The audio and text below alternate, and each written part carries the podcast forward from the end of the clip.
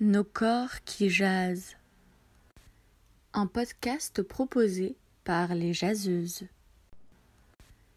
J'avais dit non au départ. Je ne voulais pas participer parce que rien qu'imaginer commencer à penser à mon corps, j'ai déjà la gorge qui se serre. Et un vague désespoir, une vague colère aussi qui monte. Je sais pas si ça a vraiment du sens de proposer une histoire un peu triste pour un projet pareil. Le confinement pour moi n'a rien changé ou presque rien. Dans l'ensemble, ça va. Être enfermé dans mon travail, ça va. Être enfermé loin de mes amis, ça va. La cohabitation, ça va. Alors bon, là, avec le confinement, comme plein de gens, je fais du sport. Au début pour l'entretien, et puis les muscles gonflent, alors c'est grisant. Finalement, ça devient un peu plus violent chaque jour. Je contrôle, j'inspecte des morceaux de ce corps, je force un peu plus pour les transformer un peu plus. Bah, comme toujours à la fin, en fait, j'exagère un peu.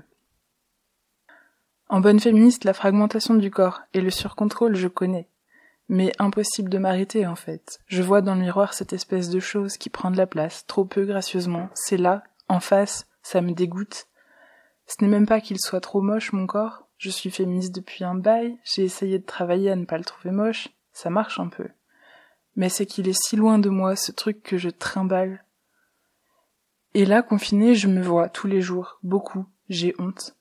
Toute la journée, je travaille avachi dans des fauteuils, il est là, mon corps. Mon ventre est là, plus visible que d'habitude devant mes yeux, mes pieds tout près quand je suis blottie. Je suis forcée de savoir qu'il est là, je déteste ça. Toute la journée, une part de moi qui répète en boucle.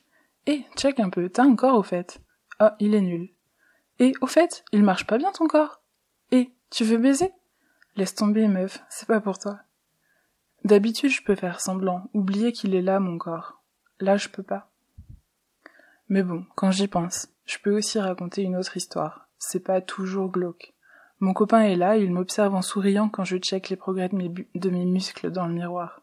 Ça n'enlève pas la violence de ce que, en fait, je suis en train de faire, mais ça m'apporte un regard extérieur plus bienveillant que le mien, et le réconfort de savoir qu'il y en a pour qui cette violence-là n'existe pas, qu'ils ne l'imaginent même pas quand ils me voient me regarder dans le miroir.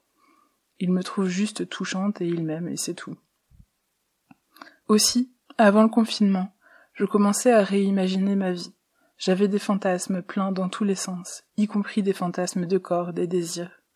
Confinés, ils sont au point mort, mais je les étire, je rêve tranquillement, ils m'aident à passer le temps. Le confinement, c'est une sorte de pause dans ce processus-là. Je fantasme à vide. Mais au moins je fantasme. Ça revient.